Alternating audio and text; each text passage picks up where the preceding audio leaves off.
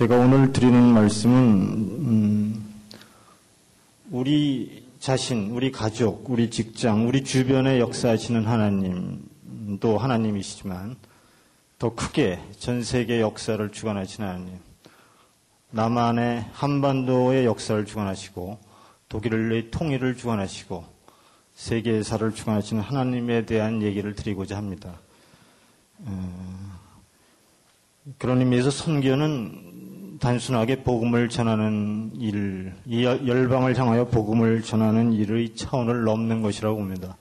하나님의 역사를 만들어가는 것, 이것이 통일, 역선교가 아닌가 이런 생각을 하게 합니다.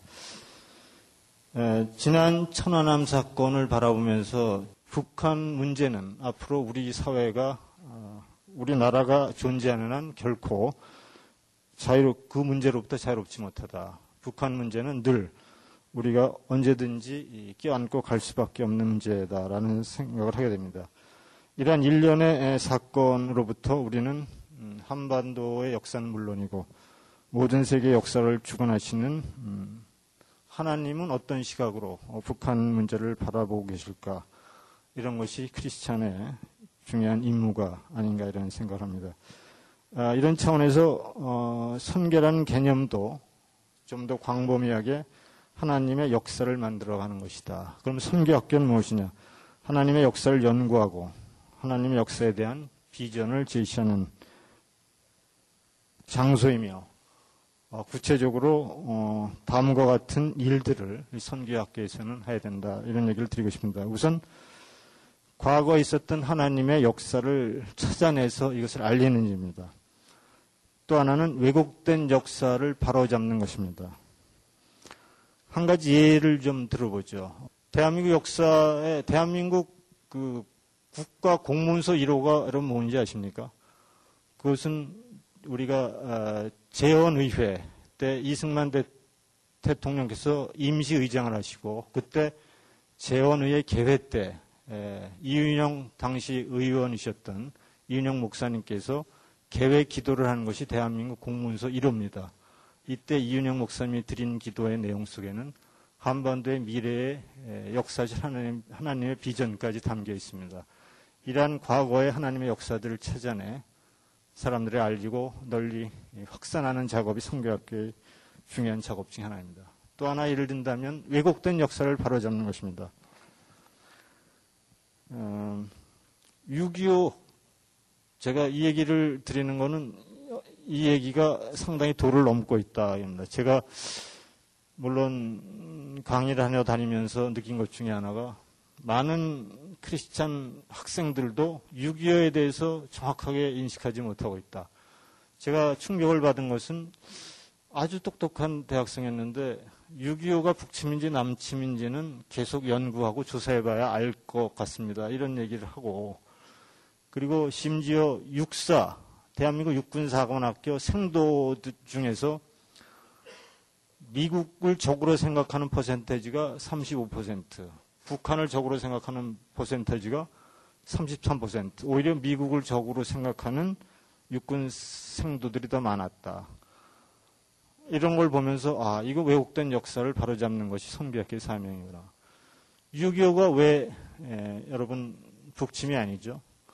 육이오는 만약에 북침이었다고 한다면 우리가 한 발짝으로도 북쪽으로 갔다가 후퇴해야 정상 아닙니까? 우리가 먼저 쳤으니까.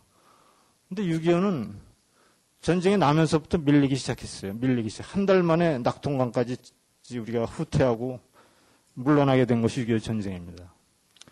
그리고 육이오 전쟁이 만약에 북침이라면 열여섯 개국에 대한, 이란 나라는 전 세계에서 십육 개국이 대한민국에 전쟁에 파, 군대를 파견하고 참전할 수 있겠습니까?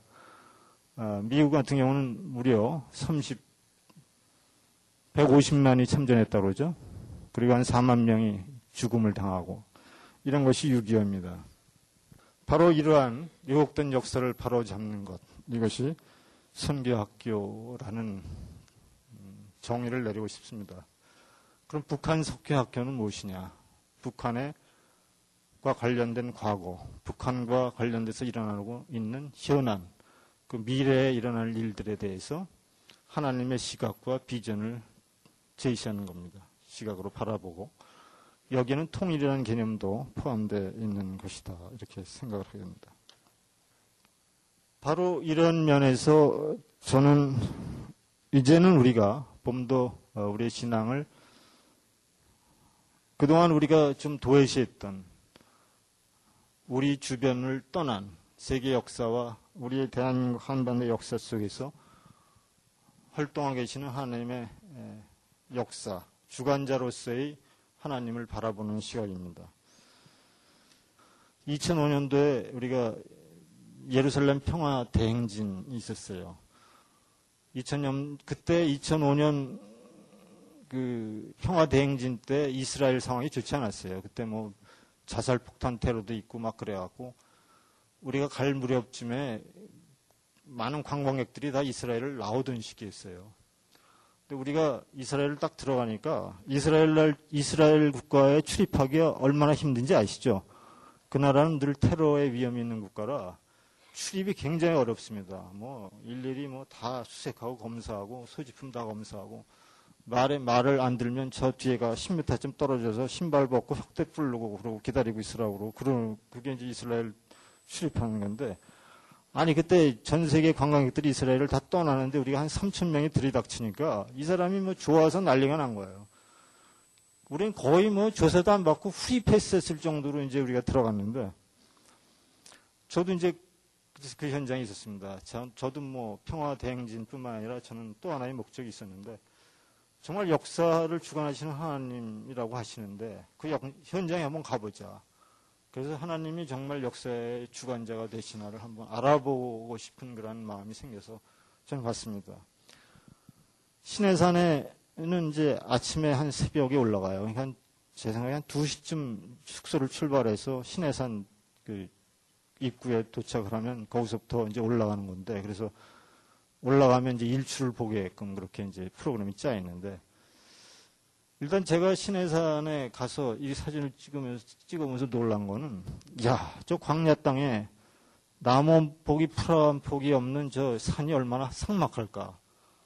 저거 뭐 형편없는 산일 거다라고 가봤더니 그 산이 그 산이 아니더라고요. 거기서 보여지는 그 산의 웅장함과 그 굽이굽이 흐르치는 음? 그 모습이 정말 저건 보통 산이 아니다, 이런 생각을 갖게 됐어요. 아, 나무 한 폭이 풀 한 폭이 없는 산이 어떻게 저렇게 웅장할 수 있느냐.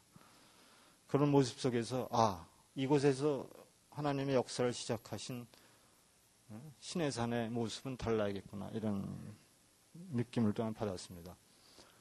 그리고 시내산에 올라가는데 이제 뭐 새벽에 깜깜한 때 올라가니까 아무것도 안 보여요. 손전등 갖고 올라가는데 모든 사람이 손, 손전등 하나 갖고 있어도 옆에 하나도 안 보입니다. 뭐 아주 새까만데 후라시 들고 이렇게 가는데, 우리도 많이 이제 간, 가는데 제가 가면서 보니까 뭐 영어도 하고 뭐 프랑스도 하고 독일어도 하고 뭐 사방에 난리예요. 그러니까 이제 그때 같이 올라갔던 팀 중에 학, 독일에서 온 학생, 뭐 영국, 프랑스, 뭐, 뭐 여러 뭐 국제적인 학생들이 다 많더라고요. 아, 그걸 보면서 이 시내산이라는 데는 결국 전 세계 모든 사람들이 한 번쯤 와보고 싶은 곳이구나. 하나님의 역사가 만들어진 곳에 누구든지 한번 와보고 싶구나 하는 곳이 시내산이 아닌가, 그런 또한 생각을 할 수 있었습니다. 어... 그래서 저는 시내산에 가보고, 아, 하나님은 정말 세계를 주관하시고 계시고 대한 아, 세계의 역사를 만들어 가시는구나, 이런 생각을 했습니다. 이건 피라미드입니다.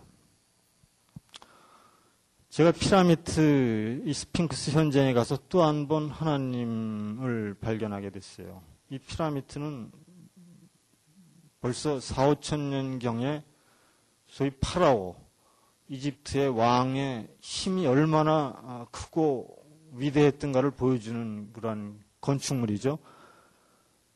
돌로, 다 돌, 돌로 쌓아 올린 피라미드입니다. 도대체 저게 사람은 뭐 정말 일 센티미터 크기만 한데 엄청난 피라미드를 쌓아 올린 거예요. 딱 그걸 보면서, 야, 파라오의 권력이 무섭긴 무섭구나. 정말 대단한 이집트구나. 그 이집트의 저 그, 에, 이 피라미드의 그 각꼭지점을 연결하잖아요. 연결하면 이렇게 동그랗게 연결돼서 꼭 반구가 된다고 합니다. 반구. 공의 반을 딱 잘라놓은 반구가 된다는 겁니다. 그것은 무슨 얘기냐 하면은 벌써 당시에 이집트에서는 파이 있죠? 삼 점 일사 파이. 초등학교를 잘 나와야 이 삼 점 일사를 사용했다는 겁니다. 그 당시에. 그 정도로 인류 문명을 만들어냈고, 그리고 당시에 엄청난 에, 국가의 힘을 과시했던 이집트가 오늘날 이집트의 모습을 보니까 이집트에 가다 보면 각 관광지마다 어린아이들이 다닙니다. 조그만 뭐 관광품을 들고 일 달러, 일 달러, 일 달러를 외칩니다. 그리고 저기 낙타를 타고 경찰들이 순찰을 해요. 그럼 순, 신기하니까 사진도 찍잖아요. 그러면 사진 찍도록 내버려둬요. 딱 찍는 소리가 나면 딱 불러갖고 오 달러 뭐 이러는 거예요. 그러니까 가는 곳곳마다 돈에 구걸하는 그러한 거지들. 이십일 세기 이집트의 모습을 보면서 그렇게 찬란하고 위대했던 이집트의 모습이 하나님께 하지 않은 역사를 지내오면서 이십일 세기 정말 형편없는 나라로 어, 전락했구나. 이것을 또한 느끼게 됐습니다. 그러니까 휴먼 히스토리는 is a sad story without God라는 것을 일단 그것을 보게 됩니다. 이러한 음, 세계 역사 속에서 활동하신 하나님을 들여다보고 보면서 저는 통일에 대해서 하나님은 또 어떠한 계획을 갖고 계실까라는 생각을 하게 됐습니다. 여러분, 이십 세기 말 하나님의 역사를 통일과 관련돼서 몇 가지만 사, 살펴볼게요. 천구백팔십오 년도에 소련의 고르바초프가 등장하고 페레스트로이카와 글라스노스트가 시작됩니다. 이때 페레스트로이카와 글라스노스트를 어, 시작할 때 나타났던 음악이 하나 있습니다. 음악이. 그게 Wind of Change, 스콜피온의 노래입니다. Wind of Change라는 노래는 모스크바 고르, 고르키 파크를 따라 걸으면 변화의 바람이, 변화의 바람이 불어옵니다. 옆에 지나가는 군인들의 귀 속에도 변화의 목소리가 들리고 있고 뭐 이런 내용입니다. 그리고 이 변화의 그리고 변화와 새로운 흐름에 이제는 이 전 세계가 동참하고 동유럽 사회주의 국가 등등을 동참하라는 그런 내용이죠. 이십 세기 그 이후에 이십 세기 말에 하나님께서 행한 일들을 보면 우리 통일과 관련돼서 나타나는 것이 그동안 통합됐던 나라, 강제로 공산주의 이데올로기 하에서 통합됐던 나라가 해체되는 역사적인 현상을 볼 수 있습니다. 대표적인 게 소비에트 연방이죠. 소비에트 연방이 뭐 열여섯 개입니까? 독립국가연합, 러시아, 뭐 백러시아, 우크라이나, 키르기스탄 뭐 등등의 나라로 다 해체됐습니다. 다른 한편으론 같은 민족이지만 분단됐던 나라들이 통합되는 역사적인 현상이 또 나타나는데 그것이 바로 베트남의 통일, 예멘의 통일, 독일의 통일입니다. 독일의 통일은 더욱이 독일의 통일은 이거는 전 세계 누구도 상상하지 않았던 겁니다. 왜냐하면 분단 시절 동서독처럼 평화적으로 공존했던 나라가 없었고 전 세계가 그런 의미에서 동서독을 굉장히 높게 평가했던 그런 것이고 심지어 벨린 장벽이 붕괴되기 한 달 전에 우리나라를 찾았던 빌리브란드 지금 돌아가셨지만 전 총리도 독일이 만약 통일된다면 그 통일은 한반도가 통일된 이후에나 가능할 것이다 라고 했을 정도로 독일은 분단 상황 속에서도 평화적으로 공존할 수 있었던 그런 사회였는데 이것이 독일도 통일되었습니다. 아까 소비에트 해체 통합됐다가 해체됐던 나라 중에 소련 소비에트 연방이 있고 또 어디 있죠? 유고슬라비아, 유고 연방이 있습니다. 유고 연방도 티토 정권 아래에서 공산주의 이데올로기 아래에서 뭉쳐 있다가 이십 세기 말에 해체돼 나가죠. 슬로베니아, 크로아티아, 마케도니아, 보르지나, 헤르체고비나 등등으로 해체됩니다. 세르비아. 그 다음에 체코슬로바키아도 한 나라지만 두 나라가 된 겁니다. 체코와 슬로바키아. 이것이 이십 세기 말 나타났던, 지구상에 나타났던 우리와 관련된 하나의 역사적인 현상입니다. 소비에트 연방이 몰락하고 무너지고 해체되고 유고 연방이 해체되고 체코슬로바키아가 해체되고 베트남이 통일되고 예멘이 통일되고 독일이 통일되고 한반도가 어떻게 될 거죠? 역사를 주관하신 하나님의 입장에서 보면 한반도는 통일될 것이다. 이것이 통일에 대한 하나님의 시각이라는 생각을 하게 됩니다. 북방 이슬람권과 우리가 김선일 선교사님 순교한 것도 알고 있지만 이슬람권에 대한 선교는 정말 굉장히 어렵습니다. 오대훈 목사님께서 그런 말씀을 했습니다. 북한의 지하교회, 지하교회 성도들은 정말 순수하고 정금 같은 신앙을 갖고 있다. 이들은 여태까지 쓰임을 받지 못하고 있는데 이들이 크게 쓰임 받을 날이 올 것이다. 저는 그것이 통일 후의 쓰임이라고 생각합니다. 통일 후에 이슬람권과 북방 정말 어려운 북방 공산권에 대한 그러한 그 선교를 감당할 만약에 크리스찬이 있다면 그것은 북한의 지하교회 성도가 아니겠는가. 오십 년 반세기 동안 엄청난 억압과 폭압 속에서도 꿋꿋이 신앙을 지켜온, 그래서 정금같이 단련된 신앙이 아니면 그 일을 감당할 수 없는 것이다. 이것이 통일과 관련돼서 우리에게 주는 또 하나의 하나님의 비전이 아닌가 이런 생각을 합니다. 아, 이것은 여러분 황금돔 알 아크샤 서원입니다. 알 아크샤 서원은 예루살렘, 예루살렘에 에, 있는데요. 이 알 아크샤 서원은 어, 종교의 분쟁의 아주 핵심이죠. 이 알 아크샤 서원은 세 가지입니다. 마호메트가 밟고 승천했다는 바위, 그 위에 세워진 게 이 알 아크샤 서원입니다. 그리고 그러, 그렇기 때문에 이게 이슬람의 삼 대 성지 중에 하나죠. 그 다음에 아브라함이 이삭을 바치려 했던 장소에 세워진 것이 이 알 아크샤 서원입니다. 일명 황금돔이죠. 그리고 이, 이 여기는 유대 솔로몬 성전이 있던 곳입니다. 그래서 이 황금돔은 유대교, 그다음 이슬람교, 우리 기독교의 늘 분쟁의 핵시대의 중심이 되고 있는 것입니다. 그러니까 만약에 이 황금돔을 유대인이 저길 들어간다 그럼 난리가 납니다.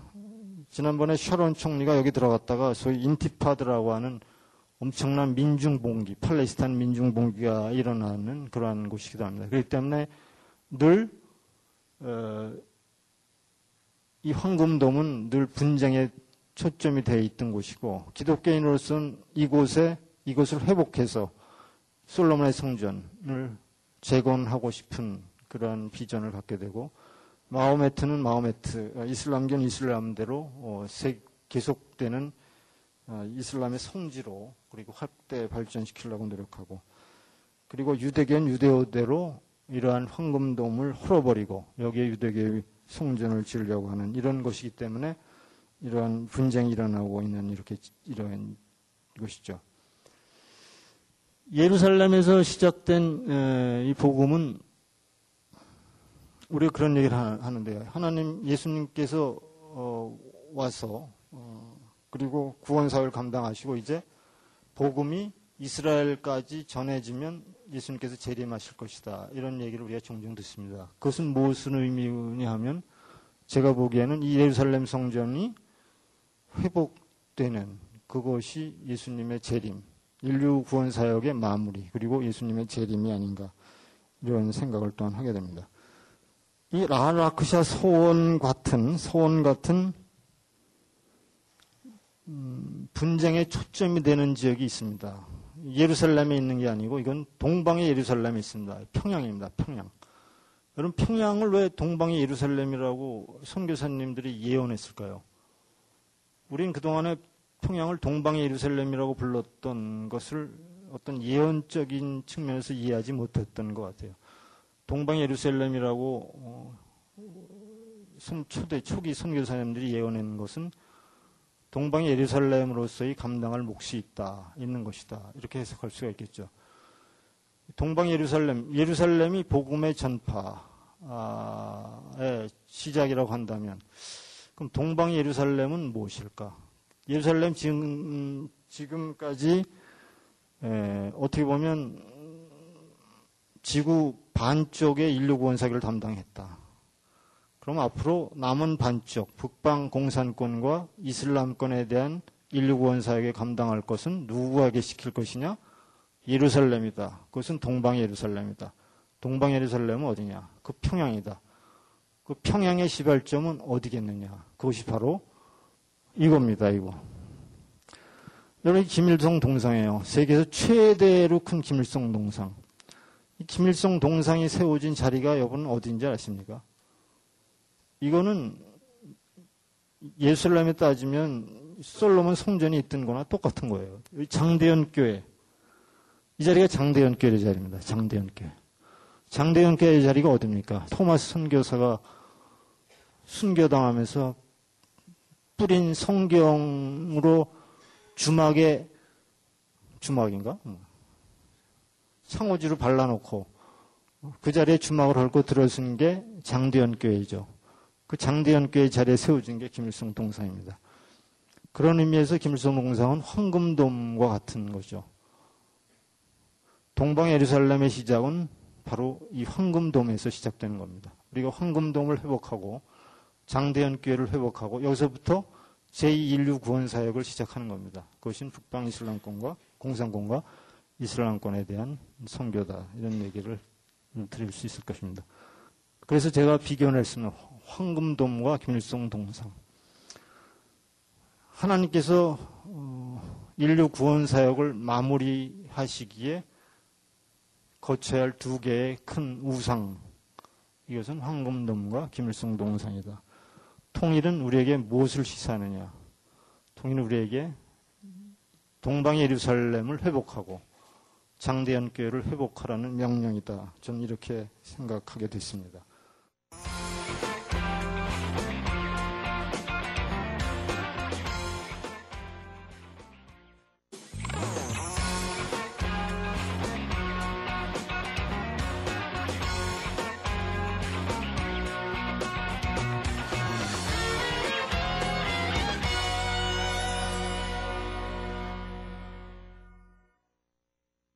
독일 통일과 관련돼서 우리 사회에 여러 가지 오해가 있었던 걸 제가 말씀을 드릴게요. 저는 에, 독일 통일에 그동안 우리 사회에서 얘기됐던 독일 통일은 장담구는 맛에 비교한다면 구더기 무서워 장 못 담그랴라는 말이 있는데 전 구더기 얘기만 했다. 저는 그렇게 평가합니다. 독일 통일의 장담군 맛은 우리가 못 보고 있다. 그리고 통일된 이후에 이천오 년도입니다. 통일된 이후 십오 주년을 기념해서 지 에프 라고 있어요. 지 에프. 지 에프인데 그것은 제이 공영방송입니다. 제일 공영방송이 R대, 제이 공영방송이 지 에프인데 거기서 설문조사를 했어요. 무슨 설문, 퀘스천이 뭐냐면 십오 년 전에 있었던 독일 통일에 대해서 어떻게 생각하십니까? 이 질문에 대해서 서독인 팔십사 퍼센트, 동독 출신 구십이 퍼센트가 십오 년 전의 통일은 잘된 것이다, 긍정적이었다, 이렇게 설문조사 답변이 나왔고, 그걸 보더라도 독일 통일은 우리가 생각했던 것처럼 그렇게 많은 부작용을 갖고 있지 않다라는 얘기를 좀 드리고 싶고요. 그 다음에 이천십 년 현재 통일된 이십 년의 독일의 위상이 어떠냐. 지난 한 해 동안 독일이 전 세계에서 이천칠십이억 달러로 무역 흑자 일 위입니다. 러시아가 천삼백팔십팔억 달러로 이 위, 중국이 천삼백팔십칠억 달러로 삼 위입니다. 삼 위. 독일이 이천칠십이억 달러.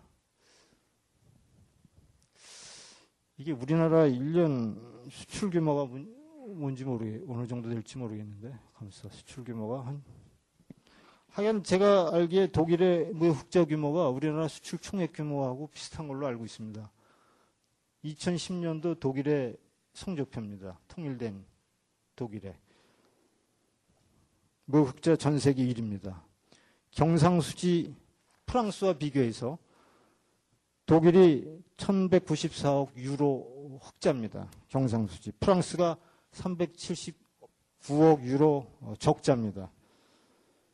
실업률이 프랑스가 십 퍼센트인데 독일은 칠 점 팔오 퍼센트입니다. 독일의 칠 점 팔 퍼센트는 유럽에서 그래도 성적이 좋은 수치입니다. 이십 년 통일된 이십 후에 독일의, 독일의 위상은 아직도 전 세계 수출 일 위의 강대국을 갖고 있고 실업률도 프랑스보다 훨씬 낮은 이러한 고용 건전한 상태를 유지하고 있는 것이 오늘날 독일의 모습입니다. 이런 걸 바라볼 때 우리가 알고 있던 독일 통일의 모습, 부정적이고 혼란스럽고 비용이 많이 들고 이런 것들은 전부 허상이었다. 여러분 이렇게 생각하시면 됩니다. 천팔백만 동독인들에게 자유를 준 것 때는 사실 하나만으로도 그 통일은 귀한 것입니다. 여러분 독일, 북한과의 통일에 대해서 두려워하지 마십시오. 자신이 있습니다.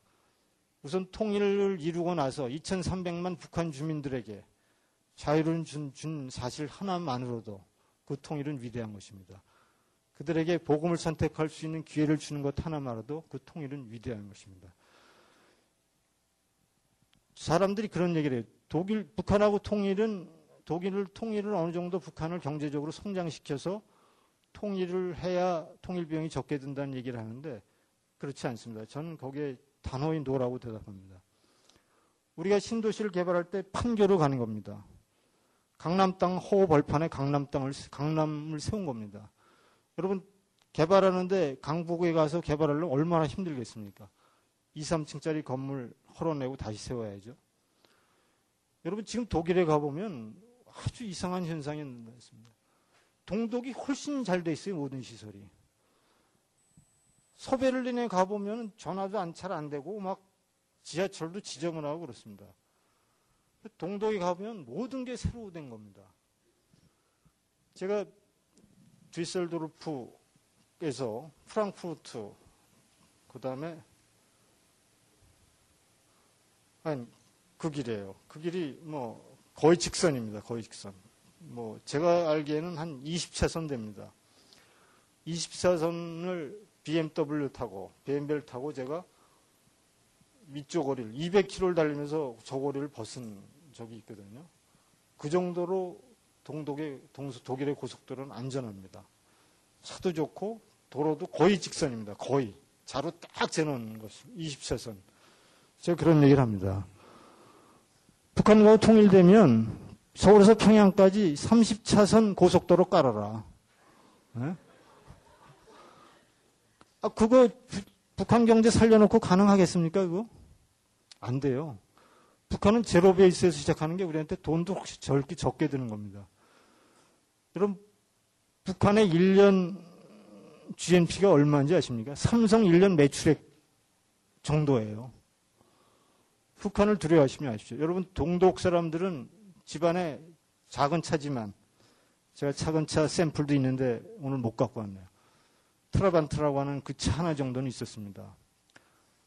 그 차는 최고 속도가 한 팔십 킬로미터, 구십 킬로미터 돼요. 이 기통이죠. 따따따따 다니면 막 매연이 막 쏟아져 나오죠. 서베를린에서 서독을 잇는 그 구간이 세 구간이 있었어요. 서베를린, 함부르크, 서베를린, 하노바, 서베를린, 니른베르크.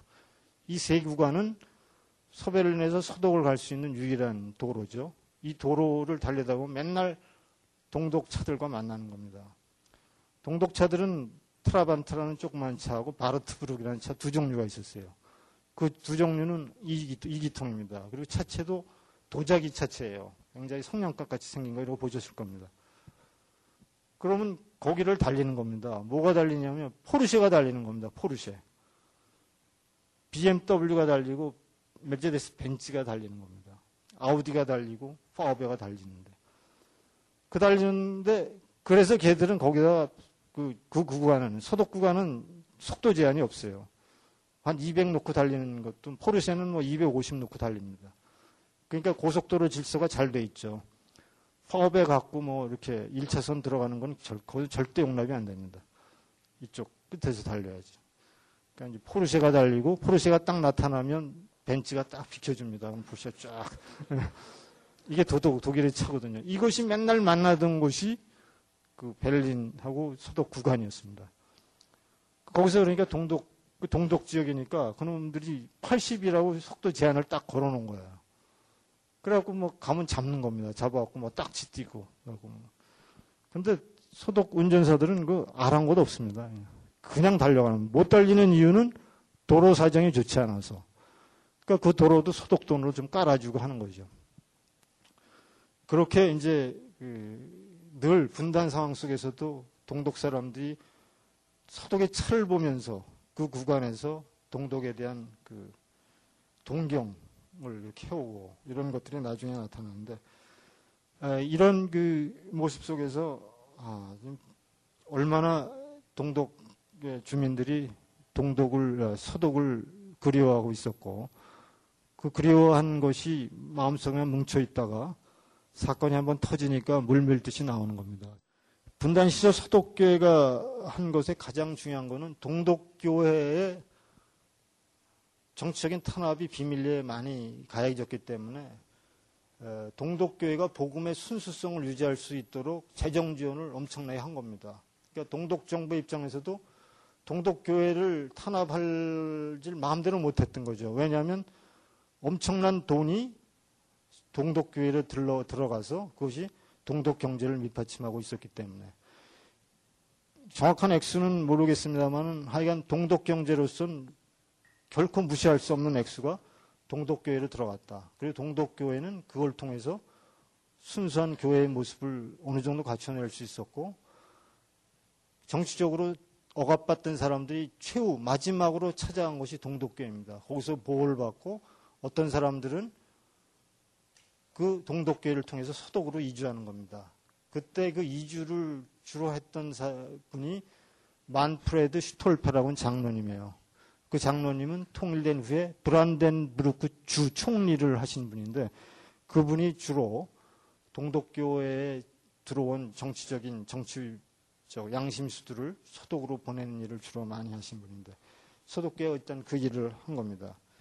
또 하나 서독교회가 한 것 중에 하나가 루터 탄생 오백 주년 기념 행사를 동독, 루터가 비텐베르크 출신이에요. 동독에. 그 비텐베르크에서 개최하는데, 그때 서독교회가 재정 지원을 엄청나게 해서, 그리고 동독 스스로도 자기는 종교 탄압 국가가 아니라는 것을 전 세계에 알리기를 원했기 때문에 천구백팔십삼 년도에 있었던 동독교회 루터 탄생 오백 주년 기념을 독일 동독에서 열었습니다. 비텐베르크에서. 그때 무려 이십만 명의 서도 전 세계 크리스찬들이 동독당을 찾았어요. 그 일을 동독에서 하도록 뒤에서 조정한 것이 서독교회였고, 그 뒤에 많은 재정적인 지원을 통해서 동독에서 개최할 수 있었고, 이십만 명이나 되는 전 세계 크리스찬들이 동독당을 밟았고, 동독당을 밟은 그 모습을 보면서 동독 주민들에게 어떤 크리스찬 신앙에 대한, 복음에 대한 새로운 그런 어, 새로운 각오, 이런 것들을 가질 수 있었고, 어, 그리고 교회의 본질과 가치가 어디에 있느냐를 전달하는 그러한 기회가 됐었다, 됐었고, 이것이 후에 동독이 변화하는 그러한 데에 결정적인 역할을 했다. 그 다음 또 하나 한 것은 정치범 석방입니다. 정치범 석방. 천구백육십일 년도에 베를린 장벽이 세워져요. 베를린 장벽이 세워지는 이유는 너무나 많은 사람들이 장벽이 없이 동독으로 자꾸 넘어오니까, 서독으로 넘어오니까 베를린 장벽을 세웁니다. 동독에서. 그러고 나니까 동독에서 자꾸 정치범들에 대한 얘기가 나오는 겁니다. 동독이 정치범들을 잡아서 감옥에 가두고 여러 가지 인권침해이라는 사실들이 어떤 루트를 통해서 하여간 서독에 전달되는 겁니다. 서독에 전달되니까 소독의 친지라든가 동료들이 소독 정부를 향해서 소리치는 겁니다. 동독에서 저런 인권 침해 현상이 일어나는데 소독 정부는 가만히 있을 수 없지 않느냐. 조치를 취해다오. 해서 천구백육십삼 년도에 루드비히 레링거라고 하는 독일에는 통일부가 있었던 게 아니라 내독성이라고 있었어요. 내독성 차관입니다. 루드비히 레링거라고는 내독, 내독성 차관이 십만 마르크를 들고 동독을 갑니다. 동베를린을 가서 정치범 일 호를 데리고 옵니다. 근데 정치범 일 호를 십만 마르크에 사온 거죠. 사오고 나니까 동독정부에서 욕을 하는 겁니다. 이걸 정치적으로 이렇게 하게 되면 동독정부가 이게 정치범 가둬갖고 돈 주고 팔아먹는다는 것이 국제사회에 알려지니까 그렇게 할 수 없다. 그래서 생각해낸 것이 서독의 교회가 이 일을 대신한다. 정치 문제 석방을. 그래서 교회가 이 일을 맡아서 합니다. 그래갖고 천구백육십삼 년 일 월, 일 호를 석방한 이후에 베를린 장벽이 붕괴될 때까지 삼만 삼천오백칠십칠 명의 정치범들. 이것이 뭐 슈피겔은 삼만 사천 명까지 얘기를 하는데 이 정도의 정치범들이 소독당을 밟습니다. 이것이 바로 소독교회가 한 일이라는 것을 좀 말씀드릴게요. 그 다음에 한 가지 우스운 사실은 호네카가 천구백팔십구 년도에 베를린 장벽이 붕괴되고 막 이러한 위기 상황이 터지니까 호네커가 도망을 해요. 도망을 하는데 어디로 도망한 줄 아십니까? 자기가 평소에 그렇게 탄압하던 교회를 도망합니다. 교회를. 교회를 도망가갖고 교회를 통해서 소련 야전병원, 소련군 병원으로 들어갑니다. 동베를린 북부에. 그리고 모스크바로 도망가는. 이것이 또 우스운 얘기죠. 그 다음에 이제 분단 시절의 동독교회 얘기를 안 할 수가 없는데요. 동독교회에 우리가 대표적으로, 어, 동독의 변화를 주도했던, 주도했던 교회가 두 교회입니다. 니콜라이 교회는 라이프치히에 있고, 그리고 겟세만의 교회입니다. 겟세만의 교회는 동베를린에 있는 겁니다. 특히 이제 니콜라이네 교회는, 음, 천구백팔십구 년, 팔십일 년도에 평화 기도회, 그러니까, 예, 권력, 이 독재 권력화에서 폭력이 자행되던 그러한 시대에 평화교회 기도회를 시작합니다. 천구백팔십일 년도에. 그리고 이것이 천구백팔십이 년도부터 월요평화기도회라는 걸로 바뀌어서 월요일마다 모이게 됩니다. 그리고 팔십구 년 격변기에 이것이 이제 월요 데모, 몬탁스 데몬스트라션. 그때 독일에 가, 그때 월요 데모라고 하면 가장 주목받던 그런 시위죠. 그 시위가 바로 니콜라이 교회에서 시작됩니다. 이것이 이제 이렇게 라이프치히에 모였던 월요 데모의 시위대의 수준을 얘기하는 겁니다. 시간이 지날수록 엄청난 인파가, 그리고 마지막 월요 데모에는 동독 라이프치히 주민의 아니, 동독 주민의 삼분의 일이 참여했을 정도니까 그때는 이제 라이프치히에 시작됐지만. 동베를린 각 지역 도시마다 다 이제 월요데모가 시작됐고 삼분의 일이나 되는 주민이 월요데모에 참가했을 정도로 광범위하게 확산된 거죠. 이 월요데모가 어쨌든 처음에는 미어진 다스볼크, 그러니까 우리가 국민이다에 시작돼서 미어진 아인볼크, 우리가 우리는 한민족이다. 처음에는 민주화를 요구하다가 나중에 월요데모가 커지면서 통일을 요구하는 이제 구호가 이렇게 변하는 그런 현장을 보여준 겁니다. 이 몬탁스 데몬스트라션에 대해서 호네카 정부는 당시, 당시에 예, 이 월요데모는 뻔뻔스러운 일이다. 그리고 늘 사회주의 당은 당 늘 옳은데 왜 뻔뻔한 짓을 하느냐. 누이침이 없었죠. 이게 이게 이제 좀 한번 읽어보시죠. 이 사람은 셰프케라는 사람인데요. 이 교회, 라이프치히에 있는 다른 교회요. 니콜라이 교회가 아니고 다른 교회 꼭대기에 올라온 겁니다. 그리고 비밀리에 월요데모 현장을 촬영을 했어요. 딱 촬영을 해갖고 그것을 친구하고 함께 촬영을 해갖고 테이프를 비밀리에 서독의 제일 공영방송 케이비에스 원, 일 티비로 보낸 겁니다. 이 보내지고 나니까 그냥 전 세계에 월요데모의 상황이 전 세계로 확산이 중계가 됐고 동독의 국민, 동독 주민들의 정말 염원이 무엇이고 당시 어떤 상황이 전개되고 있는가가 전 세계 만방에 알려진 그러한 일을 바로 이, 이 사람이 한 겁니다. 셰프케라는 사람이. 이제 아, 이런 일이 있었다라는 거를 좀 말씀드리고요. 그 다음에 요거는 이제 베를린이죠. 동베를린의 겟세마네 교회죠. 겟세마네 교회는 주로 한 일이 바케튼 베이테트, 깨어서 기도하라. 그리고 우리는 누구를 위해서 기도하냐면 라이프치히에서 월요데모에 참가했다가 어, 체포된 체포된 청소년들 그리고 불쌍한 시민들을 위해서 기도하라, 깨어서 기도하라 하고서 에, 천구백팔십구 년 시월 이일 날 시작해서 십일월 구일까지 계속하는 겁니다. 매일매일 돌아가면서 그 교회에 가서 기도하고 이런 일을 해서 이게 동베를린의 니콜라이 교회다 이런 얘기를 합니다. 그래서 동독의 변화를 이끌었던 두 개를 든다면 니콜라이 교회가 아, 그다음에 겟세마네 교회다 그렇게 얘기를 들 수 있겠습니다. 아, 요거는 아까 얘기했던 겁니다. 프라하 소독 대사관에 들이닥친 동독 주민들을 수용할 길이 없어서 텐트를 쳐서 수용하는 수용했던 현장입니다. 이 사건이 생기고 나서 동 동독은 소위 그 동유럽으로 가는 여행을 전부 금지시켰던 그런 사건들이 나죠. 어, 그리고 나서 본격적인 엑소더스가 시작되는 겁니다. 이것은 델레인 장벽을 뚫고 나가는 트라반트라고 얘기했죠. 요차입니다. 요차. 동독이 갖고 있는. 이것이 이제 팔십구 년도에 대규모로 물어닥치는, 불어닥친 그 에, 동독의 탈주 행, 행렬입니다. 이때 이렇게 되니까 한옥하고 망명을 하고 그때 수독 정부는 동독의 최초의 자유선거를 실시하도록 합니다.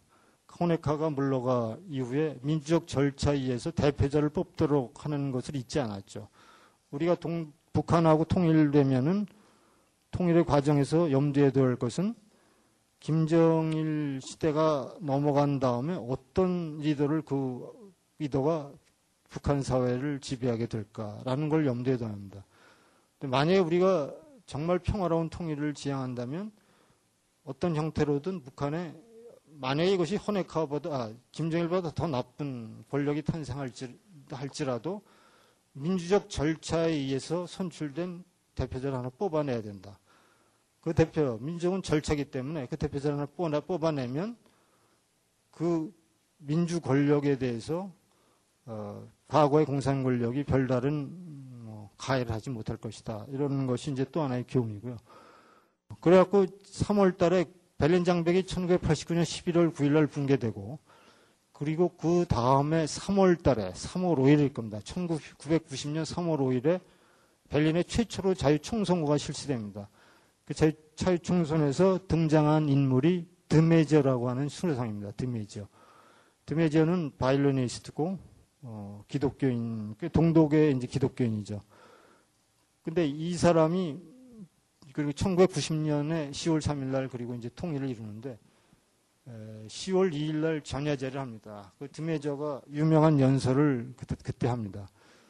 어, 일반적으로 이별은 슬픔을 의미하지만은 에, 동독과 이별하는 음, 이 순간은 우리에겐 기쁨이요 희망입니다. 라는 연설을 합니다. 그리고 이제 동독인들이 얼마나 아, 이 통일에 대해서 기대해왔고 어, 희망해왔는지를 얘기합니다. 그리고 그 전야제에서 쿠르트마주, 어, 라이프치히 개반타우스 상임지였던 쿠르트마주, 우리나라도 다녀갔죠. 스코피온도 다녀갔고, 쿠르트마주도 다녀갔고, 이 사람이 베토벤 구 번 교향곡 환희를 연주합니다. 이것이 독일 통일을, 독일을, 동독이 영원히 사라지는 그 행사에서, 어, 어, 이럴 수 있었던 연주자고 연설이었습니다. 이런 것이 독일 통일에 대한 얘기를 우리에게 잘 설명해 주고 있다. 이런 얘기입니다. 아, 요것은, 에, 오스트리아 외무장관과 그리고 헝가리의 기율라 호른 외무상이 오스트리아 헝가리 국경을 개방하는 철조망을 절단하는 겁니다. 이것은 오스트리아 국경은 뭐 일반적으로 개방이 돼 있던 거죠. 근데 헝가리 국경은 헝가리와 오스트리아 국경은 통제돼 있었어요. 왜냐하면 어, 헝가리하고 동독은 자유롭게 다닐 수 있었지만 헝가리 오스트리아는 이제 자유민주주의 세계이기 때문에 헝가리가 문을 닫았었죠. 근데 에, 동유럽의 에, 민주 단체가 또 있어요. 평화 평화 단체, 민주 단체라고 하는 단체에서 천구백팔십구년 팔월 십오일인가 팔월 초에 하여간 오스트리아 헝가리 국경에서 어, 평화축제 행사를 합니다. 이, 이때 동유럽에 있던 민주단체들이 다 모입니다. 이 민주단체들이 모인 중에 동독청년 육백 명이 참석하게 됩니다. 육백 명이. 또 육백 명이 그래서 헝가리 정부가 세 시간 동안 그 국경을 해방한 오스트리아 국경을 개방한 그 행사에 참석했다가 육백 명이 그대로 오스트리아로 넘어옵니다. 오스트리아 넘어와서 이들이 서독으로 이주를 요구합니다. 이런 사건이 벌어지자마자 헬무트 콜 총리와 그리고 어, 당시에 겐쇼죠. 겐쇼. 겐쇼 외무장관은 즉시 특사를 파견해서 헝가리 정부와 담판을 짓습니다. 이 담판은 어, 헝가리 정부가 앞으로 계속해서 오스트리아 국경을 개방한 것을 요구하는 담판입니다. 이 사건이 벌어지자 동독에서도 외교, 외교관을 파견했죠. 특사를 파견해서 동독은 우리와 반세기 동맹국이고 형제국인 헝가리가 어? 동독의 이에 반하는 행동을 하지 않기를 바란다. 만약에 서독의 요구에 따라서 개, 국경을 개방한다면 형제국은 더 이상 가치가 없고 당신 간의 관계는 끊어질 것이나 협박, 협박을 합니다. 이것이 이십 세기 저는 최대의 외교전쟁이라고 얘기를 합니다. 어, 당시에 이, 이러한 외교전쟁의 중간에 섰던 그 헝가리 정부의 고민이 당시에 그 슈피겔이라는 잡지에 한 십 페이지 정도에 실립니다. 여러분 슈피겔이라는 잡지 하면은 동, 독일에서도 아주 지식인들이 보고 지식인들도 정말 고급 지식인들이 보는 잡지고 그리고 거기에 십 페이지 정도가 실렸다고 한다면 굉장한 사건입니다. 그 십 페이지에 뭘, 뭐가 담겨 있냐면 기울라 호른이라고 하는 헝가리 외무상의 당시의 고민. 하, 이게 동독은 이렇게 요구하고 서독은 이렇게 요구하고 내가 이걸 어떻게 처리해야 되냐. 이 고민을 십 페이지 정도 다룬 겁니다. 근데 결론은 서독의 요구에 따라 헝가리가 국경을 개방하게 됩니다.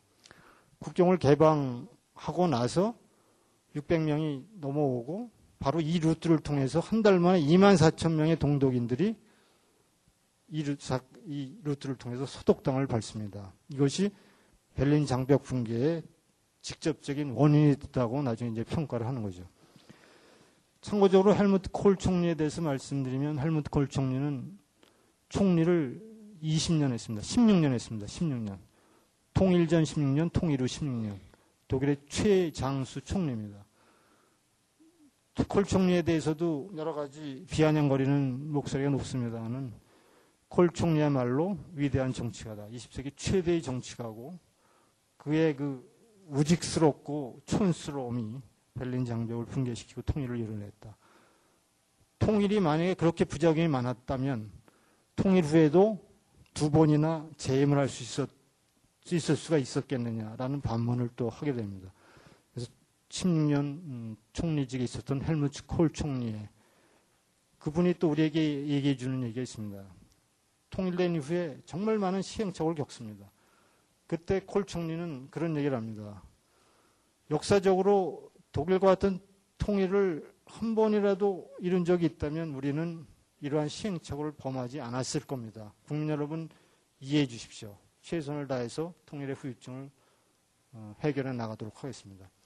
반대로 얘기한다면 우리는 할 말이 없습니다. 여러분 통일에 대한 자신감을 가지십시오. 우리가 케이티엑스를 놨습니다.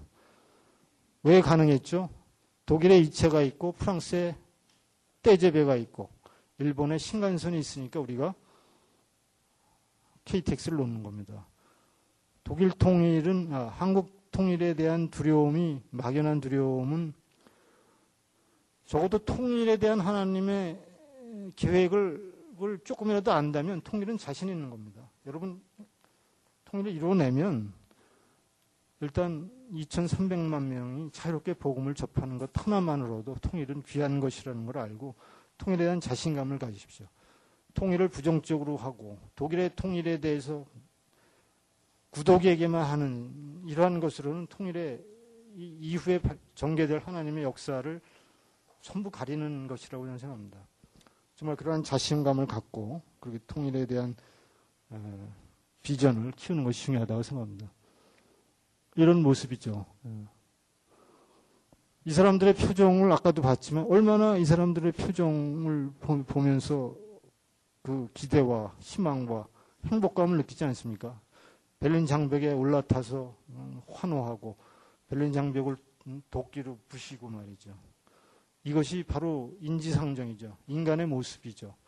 이러한 자연스러운 모습을 이데올로기로 가릴 수는 없는 겁니다.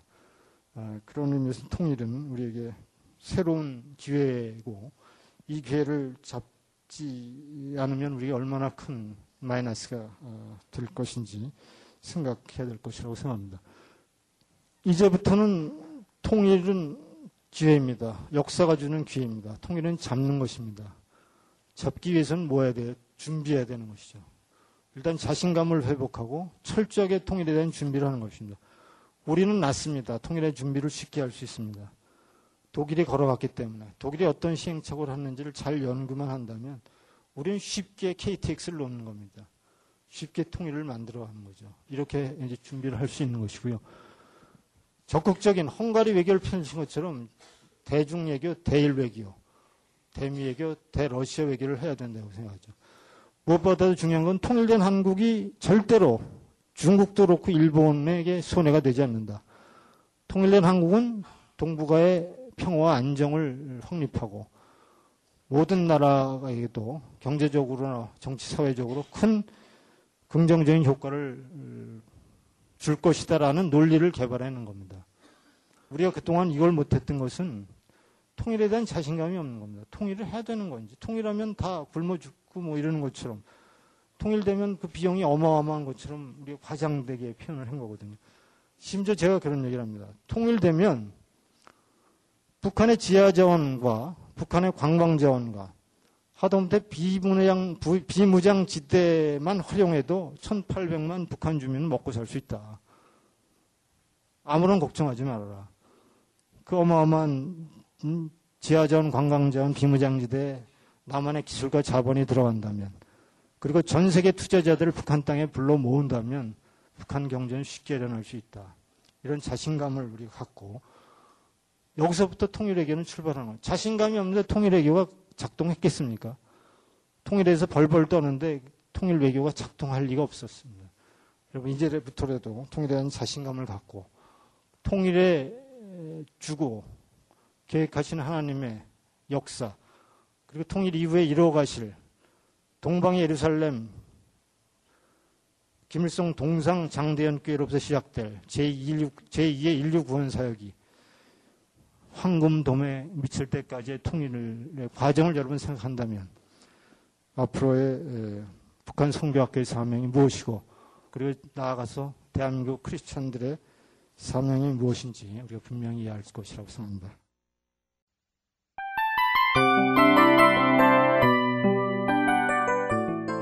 이 프로그램은 청취자 여러분의 소중한 후원으로 제작됩니다.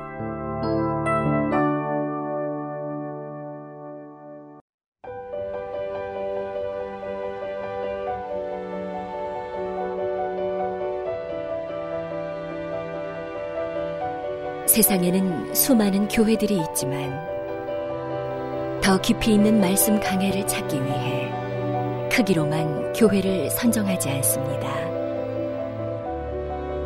보다 좋은 영적 콘텐츠를 더 많이 나누기 위해 방송비를 받지 않습니다.